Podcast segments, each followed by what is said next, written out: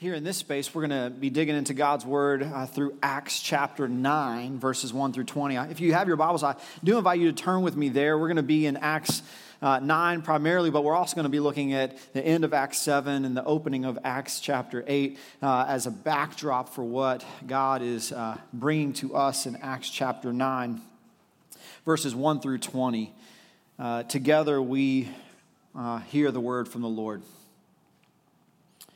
Meanwhile, Saul was still breathing out murderous threats against the Lord's disciples.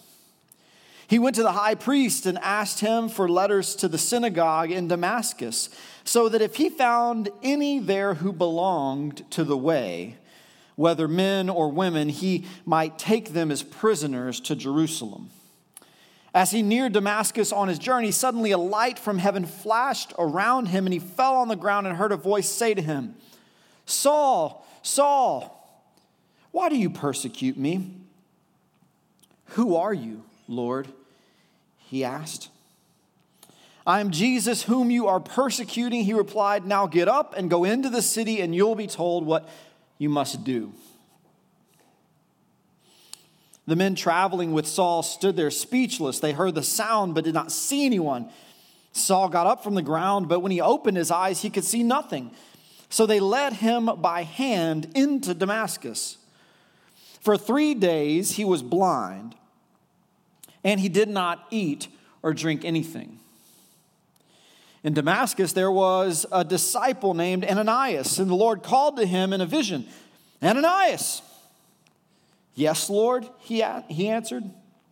And the Lord told him, Go to the house of Judas on Straight Street and ask for a man from Tarsus named Saul, for he is praying. And in a vision, he has seen a man named Ananias come and place his hands on him to restore his sight. Lord, Ananias answered, I've heard many reports about this man and all the harm he's done to your holy people in Jerusalem. And he's come here with authority from the chief priest to arrest all who call on your name. But the Lord said to Ananias, Go. This man is my chosen instrument to proclaim my name to the Gentiles and their kings and to the people of Israel. I will show him how much he must suffer for my name. Then Ananias went to the house and entered it. Placing his hands on Saul, he said, Brother Saul, the Lord, Jesus, who appeared to you on the road as you were coming here, has sent me so that you may see again and be filled with the Holy Spirit. Immediately, something like scales fell from Saul's eyes, and he could see again, and he got up and was baptized. And after taking some food, he regained his strength. This is God's word offered to us in its reading and in its hearing, and so we give thanks to the Lord God Almighty. Would you bow with me for a word of prayer?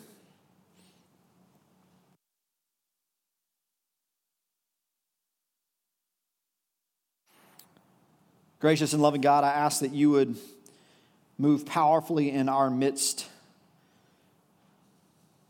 by the power of your Holy Spirit. Lord, open our eyes that we would see. Open our ears that we would hear. Open our minds that we come to know and understand your word. Open our hearts that we would feel its power. Then I ask, oh God, that you would open our hands, that we would offer grace to the world. We pray this together as your people in Jesus' name. Amen. So there was a convicting passage of scripture that kind of ah, haunted, might be a strong word, but always sat in the back of my mind as, as a Christian uh, where, where I felt like I was coming up short. It's a passage of scripture at the end of the Gospel of Matthew where Jesus is talking about Judgment Day and what it looks like for him to, to, to place judgment upon the sheep and the goats. And one of the identifying markers, he says, is, is you do these things to the least of these, you do them to me. He, he names it. He says, uh, You clothed me. You, you gave me something to eat. Whenever I was in prison, you visited me. And, and I was like, wow, prison. Um, you know, prison, it, it wasn't a place I had wanted to visit. I had tried to avoid prison, as we tend to do. Uh, and, and it was also it was intimidating like the idea of going into prison willingly. Like you go through the background checks you got to get through all of all of the clearances. There, there's these fences and these gates and these guards and these guns and there's all this stuff right? And there's and and, and so i was i was not for going to prison until there was an opportunity presented to me and the lord like did a work in me and I said, yes, this is the time. So I went and I was, I was, I was struck because uh, the, the experience of, of Christian fellowship in prison ministry was very similar to what I experienced in the church. Okay, it was uh, we, we went in, uh, we we worshiped. There was a band. Everybody was was praising the Lord, and during that time, there was a movement of the Holy Spirit. I could sense that there was a unity in, in, in the Spirit, me with them, and them with me, and and and there were way more of them than there were of, of me, and, and I could just I could just sense there was something something profound going on here. Then they broke up into small groups. They were like accountability cells, like, like, like uh, covenant bands where, where they meet together and they like rebuke one another and, and confess to one another and hold one another accountable. And so like there's this, this beauty that's going on. I'm like, man, this is like the church. Like this is church, you know? I'm in prison, but I'm in church. And during that conversation, there was, there was one guy in particular that uh, that, that, I could tell had uh, maybe a mentoring role. Maybe he had been given or delegated some sort of, uh, uh, of leadership or authority in, in, the, in the covenant group that, that I was invited to be a part of. Like they welcomed me in.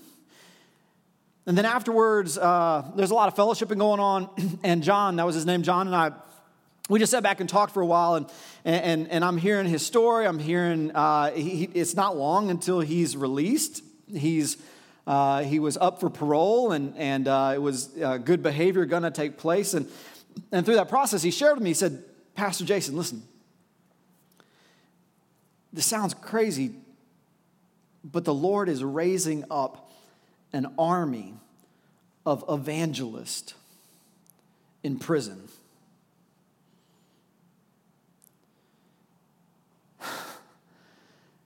And you know, I, I had gone there to do the thing, and he was telling me that he's about to get out and come here to do the thing. And, and, and I was like, I was like, man, I, I, I was unnecessary in, in, this space. I, I, was, I was an afterthought. I was, I was, uh, I was there to receive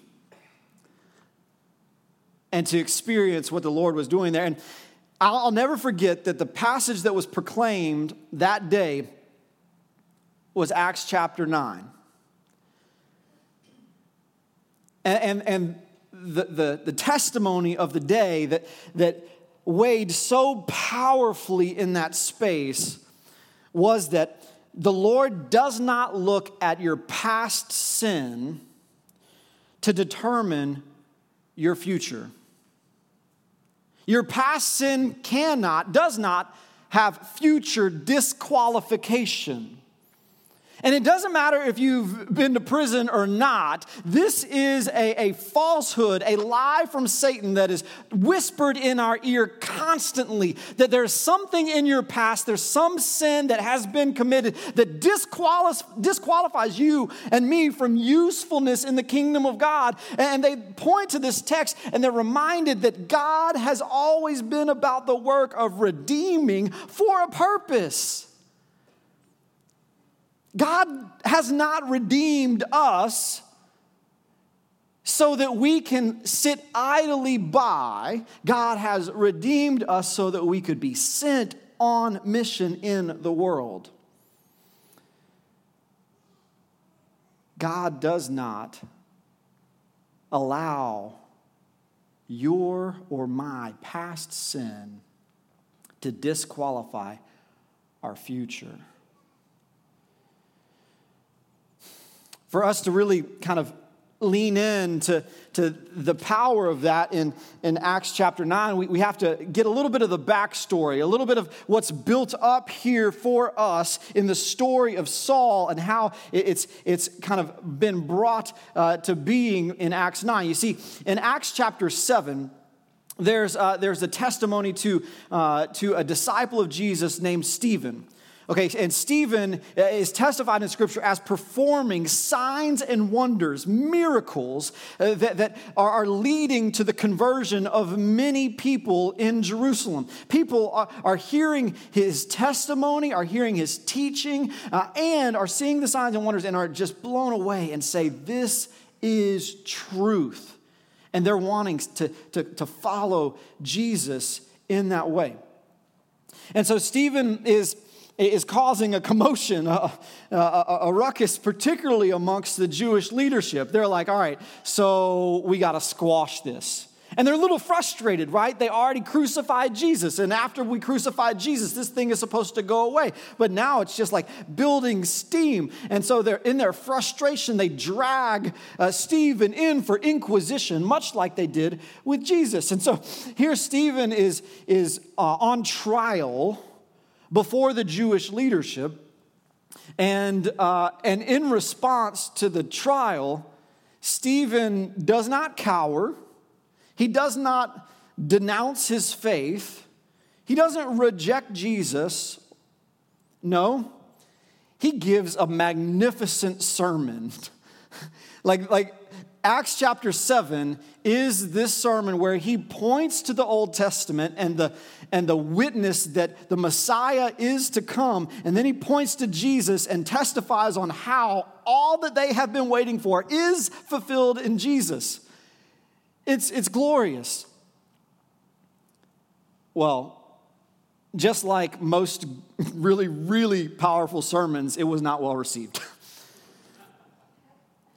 like, the people rejected the message entirely. They wanted nothing to do with it because the power of Jesus would cause them to relinquish their own power, and they wanted nothing of it. And so they decided that, that, that, they had to stone Stephen just as they had crucified Jesus to end this witness. And so uh, they, they raise up against Stephen, and Stephen uh, is given a vision from the Lord. It's a vision of heaven. The, the doors of heaven open, and there is the, the Father and, and the Son, Jesus Christ, seated at his right hand, and he testifies to that. And as soon as he testifies to that, boom, it's over, and they start stoning him. And in the midst of the stoning, as he is dying, as he is being stoned, there in that space, he cries out in two ways, beginning in verse 59 of chapter 7, and then it's going to follow along. The words will be on the screen. While they were stoning him, Stephen prayed, Lord Jesus, receive my spirit. Then he falls on, the knee, on his knees and cried out, do not hold this sin against them, Lord. And when he said this, he fell asleep, he died. And Saul approved of their killing. Paul's right there. Saul approved of their, their, killing. Saul, Saul was right there. And it even testifies right before what I read in 59. In 58, it says that the people that, are, that, that were there uh, stoning him laid their cloaks before Saul's feet as a sign of honor of Saul as he was being the, the, the judge, jury, and executioner over Stephen's martyrdom.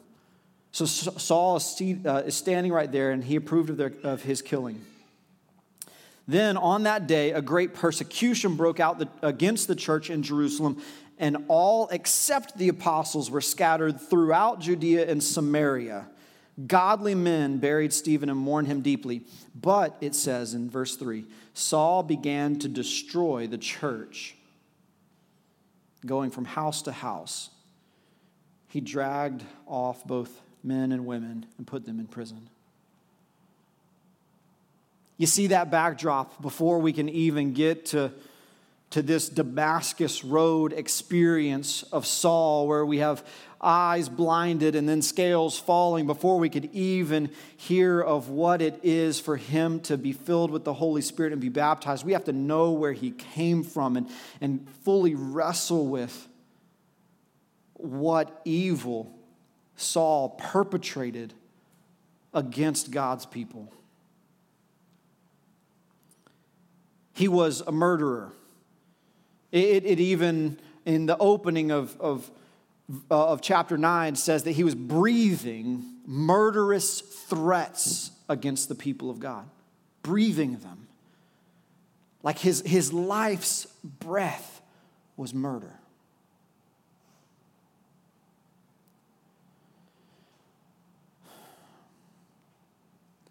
Before we move on to chapter 9, I want, I want you to, to pause for just a minute and, and hear just a, a brief devotional aside that, that, that ties, but maybe this is something that, that the Lord has for someone here. It's what C- Stephen says as he's being stoned. I want to be sure that we didn't miss that. As Stephen is being stoned, there is a direct echo carrying forward the witness of Christ on the cross. Okay? Carrying forward the witness of Christ on the cross. First of all, he says, Lord Jesus, receive my spirit, just as Jesus says, Father, into your hands I commend my spirit.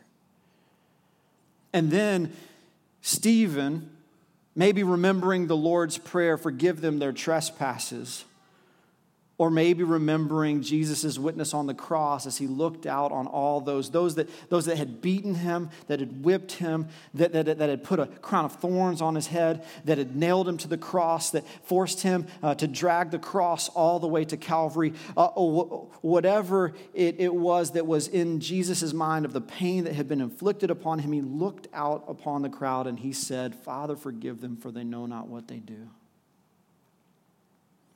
And Stephen looks out on those that are stoning him, including, including Saul, who is gaining approval amongst the people for the stoning.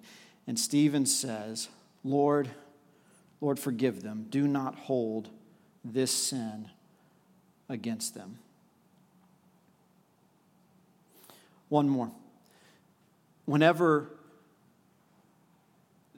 all has been concluded and Jesus breathes his last, and the curtain is torn in two, and the earth shakes at his death.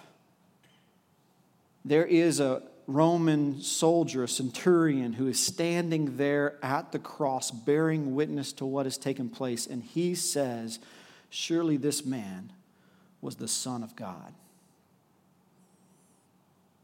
The one who inflicted that death upon Jesus says, Surely this man was the Son of God.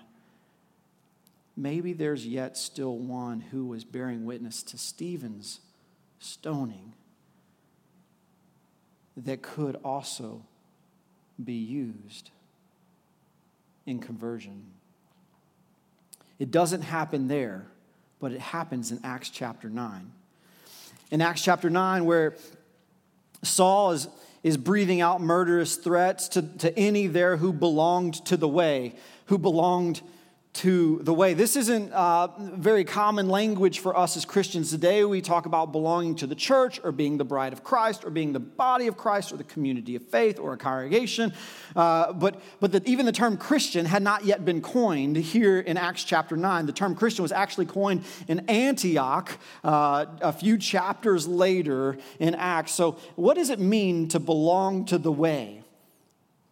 It, this is who Saul is hunting, those who belong to the way. Now, I see smirks on some of your faces because I know where you're going because I felt it too, right? This is the Mandalorian, this is the way, right? You've seen the t shirts. Uh, how, do you, how do you watch The Mandalorian? I, I like to wait till the end of the season and then binge the whole thing, all right? Why, why the weekly deal? Like, that's so, that's so old, right? We used to do that as kids. Why? We don't have to do that anymore. So, anyway, so I mean, the Mandalorian, but, but, but get this this is the way in the Mandalorian. I, I want to testify to the fact that one of the writers of the Mandalorian had to, had to have some Christian influence or be a Christian themselves, themselves because the, the, the premise is so founded in Christian teaching. So the Mandalore are those that have been found who have been raised in the way, and when they find another, that foundling belongs to them and they are accountable to their safety until they also belong to the way. Does, right? You, yeah, you hadn't gotten that before. I blew your mind. All of y'all are like, I didn't see that. Well, th- this is the way the way of, of Christ. And across the Gospels, we, we have that term, the way, used in a couple of different uh, methods. The, the first is uh, the way of righteousness, that you would walk in the way of righteousness and that you would uh, seek out holiness in your life. There's also another reference, the way of God, used multiple times in the Gospels, the way of God. But now we have something new and unique taking place in Acts. And it's not just in chapter 9, it's actually six more times over the book of Acts. It refers to the way as this, this, this clear uh, entity, this, this, this, this institution, this, uh, this direction that we are to know of. What is the way? Well, if we want to really dive into what the way is, we, we would look at Jesus' own words in the Gospel of John. The Gospel of John, uh, chapter 14, verses 4 and following, it'll be on the screen. This is Jesus speaking. He says to his disciples, You know the way to the place where I'm going. And they're all like, uh, Enlighten us, please. Thomas says to them, uh, Lord, Lord, we don't know where you're going. So, how can we know the way? Then Jesus answered, I am the way, the truth, and the life. No one comes to the Father except through me. I am literally the way. Me, Jesus. And so, whenever, whenever Paul is hunting down people who belong to the way, he is looking for people who, who have offered their lives to Jesus, who've submitted and, and, and proven themselves as obedient to Christ. He's not just saying, I'm going to go find the way, he's saying, I'm going to go find those who belong to the way. And those are the ones that are the threat. Those who belong to the way. So we have Saul breathing murderous threats against people who belong to the way, who belong to Christ, Jesus the Lord. And, and, and here we, we have this, this moment where he's walking on the road to Damascus. He's there with, with a with a cohort of, of folks. We don't know how many, we don't know who they are. We just know that, that he's not alone. He has guards or enforcers or someone there with him. And all of a sudden, a voice comes and he is like buckled to his knees. A light shines before him. And there in that moment, we hear, uh, we hear the word of Jesus come to him and says, Saul, Saul, why do you persecute me?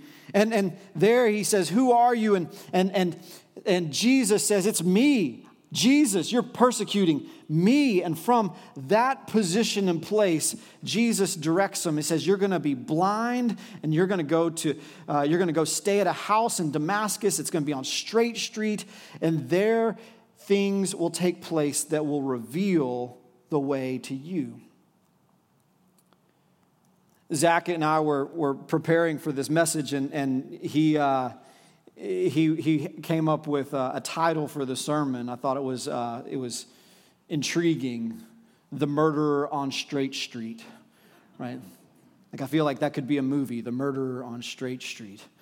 Uh, and so here we have God preparing to use Saul by pointing him to the way. The way is Jesus.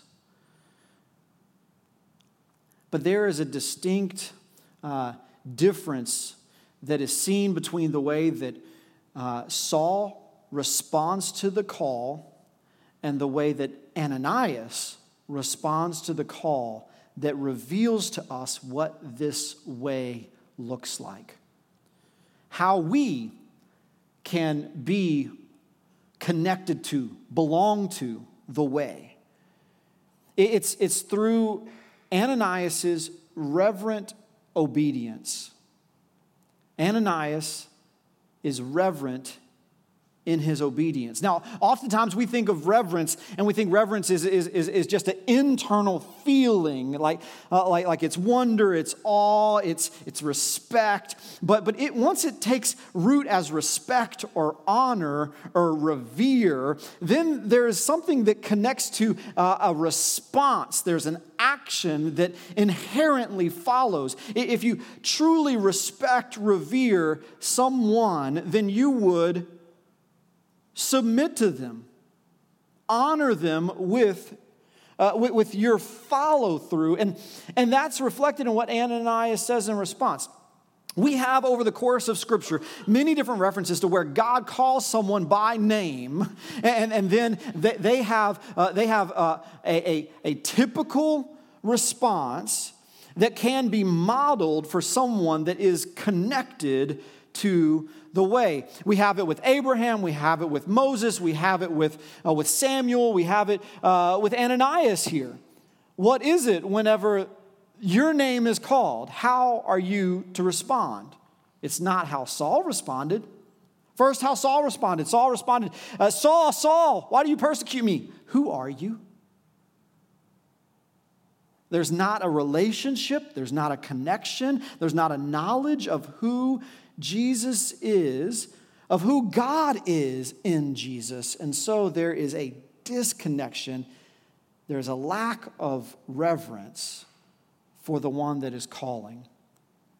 But then what, what do we hear from, from Abraham? Abraham in, uh, in Genesis chapter 22 uh, we see Abraham eh, eh, has been developing a relationship with God over a number of years. He's been blessed with a son, and, and then God is going to test him. And in this test, it opens with a call. Uh, God calls forth to Abraham and says, Abraham, in Genesis chapter 22, verse 1, Abraham. And his response is, Here I am. Here I am. Now, for some of you, you, you, you are connected to the Methodist Church over a number of years, and, and that phrase has some power because there's a really awesome hymn of the church that, that is sung Here I am, Lord, it is I, Lord, I've heard you calling in the night. Right? And so we have this like, like kind of connection to here I am, but I, I don't mean to like thwart that or undercut it but I mean to maybe enhance it a little bit and say, like, like there's more there, there.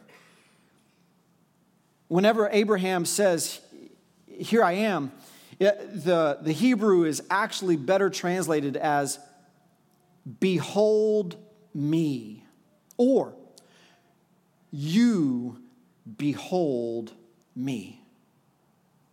All of me. Nothing is withheld from you, from your knowledge, from your, from your sight. You, you, you know my past, you know my present, you know my future, you know my capacities, you know my failings, you know all of me, you know all of it, all of it, all of it, all.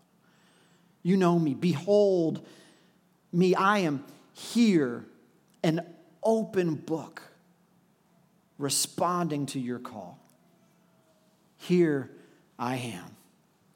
And we hear that again from Moses in Exodus chapter 3, verse 4, this is when Moses uh, sees the burning bush and he goes and looks at the burning bush and, and it's burning, but it's not consumed. And this is crazy thing. And he, and he walks over to the burning bush and there God calls from the bush and says, Moses, Moses. And his response is, Behold me. You behold me, all of me. You, you know me. What do you want to do with me?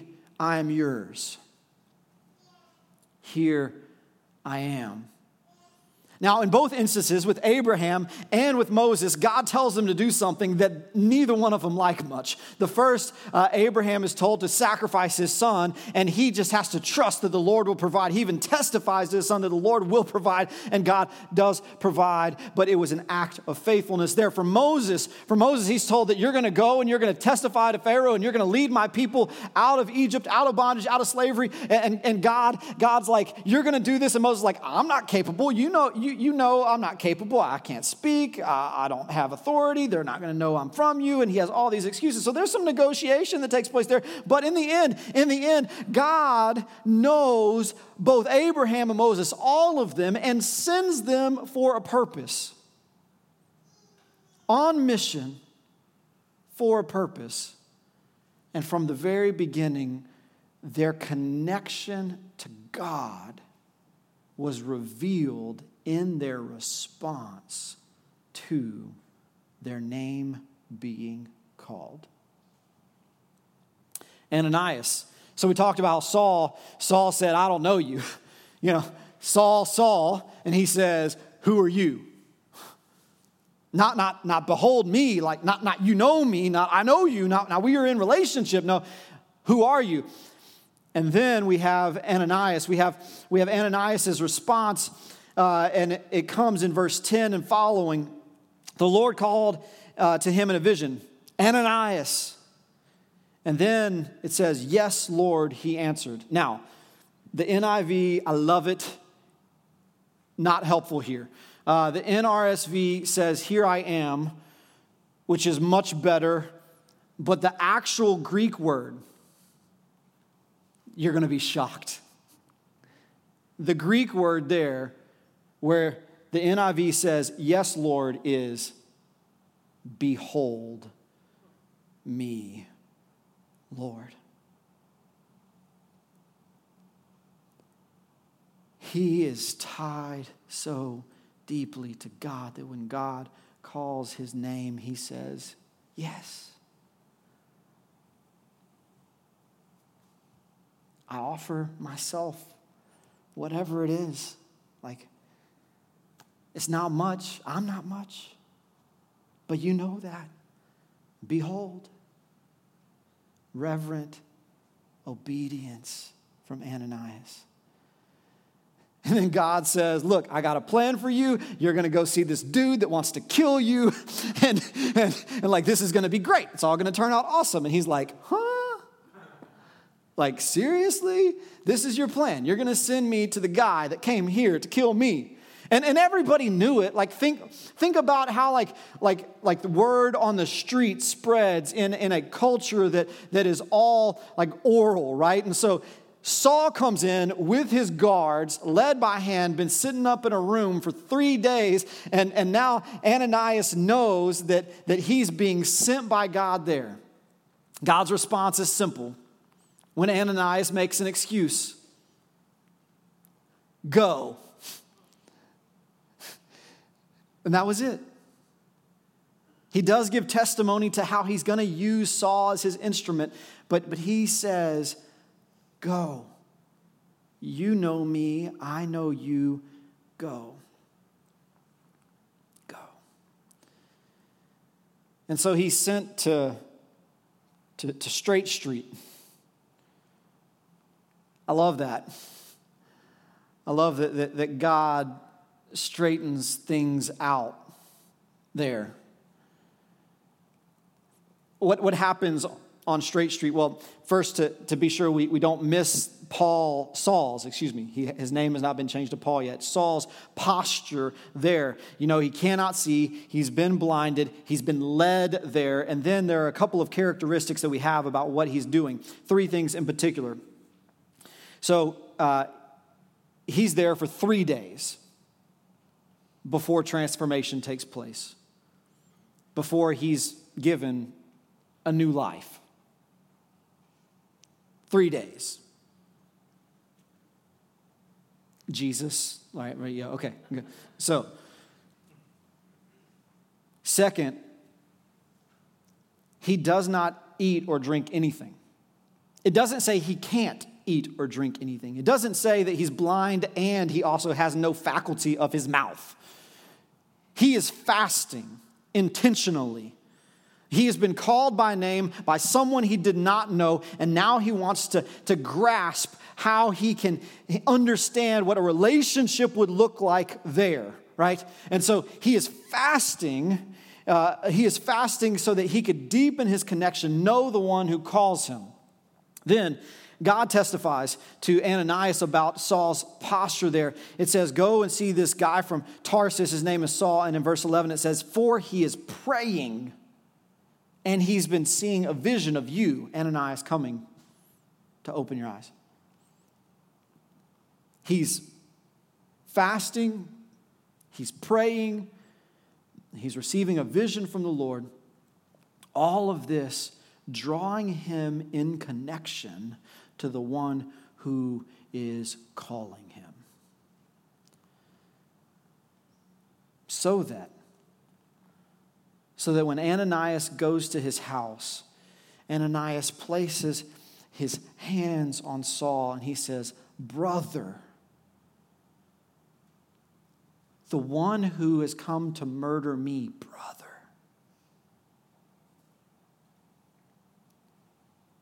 The Lord Jesus, who called you, has sent me to open your eyes to the way.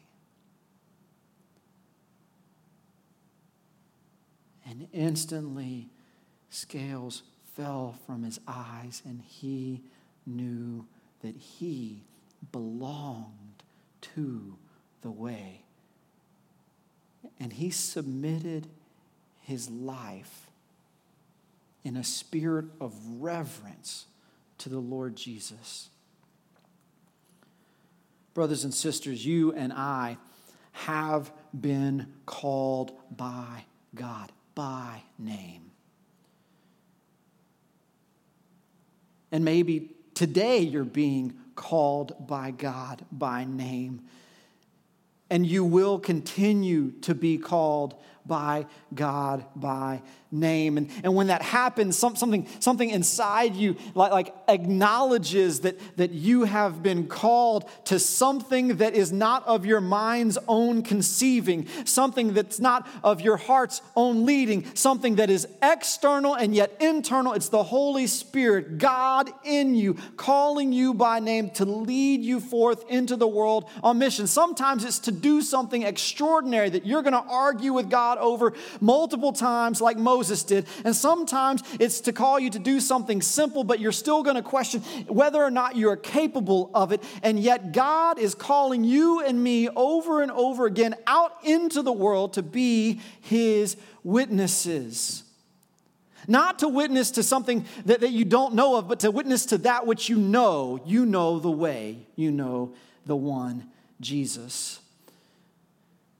And so I, I ask you, invite you to, to, to prepare for that call, to prepare with fasting, to prepare with prayer, to prepare by, by, by opening your eyes to see a vision of what God has for you and for the world around you. And when we prepare our hearts, He'll call. And we could say, Behold, here I am. All of me. Let's pray together. Gracious God, we come before you thankful, thankful that you're a God that uses us. You don't, you, don't do a work in us to leave us on the sidelines, but you invite us into the game. And so, Lord, we come into the world prepared to respond to whatever it is you call us to do. Lord, move in fresh and new ways in us so that we would be on mission in the world. Lord, use us to build a community connecting in Christ. And I don't just mean a congregation connecting in Christ, I mean a community connecting in Christ. Lord, that is one of the missions you've set us on. There are many others. And so I ask, whatever it is you're calling on this, your people, to do, that you would whisper, speak, cry out, yell into our hearts so that we would go into the world as your hands and feet. Lord, we belong to you. We belong to the way. So we submit our lives before you in the name of Jesus Christ.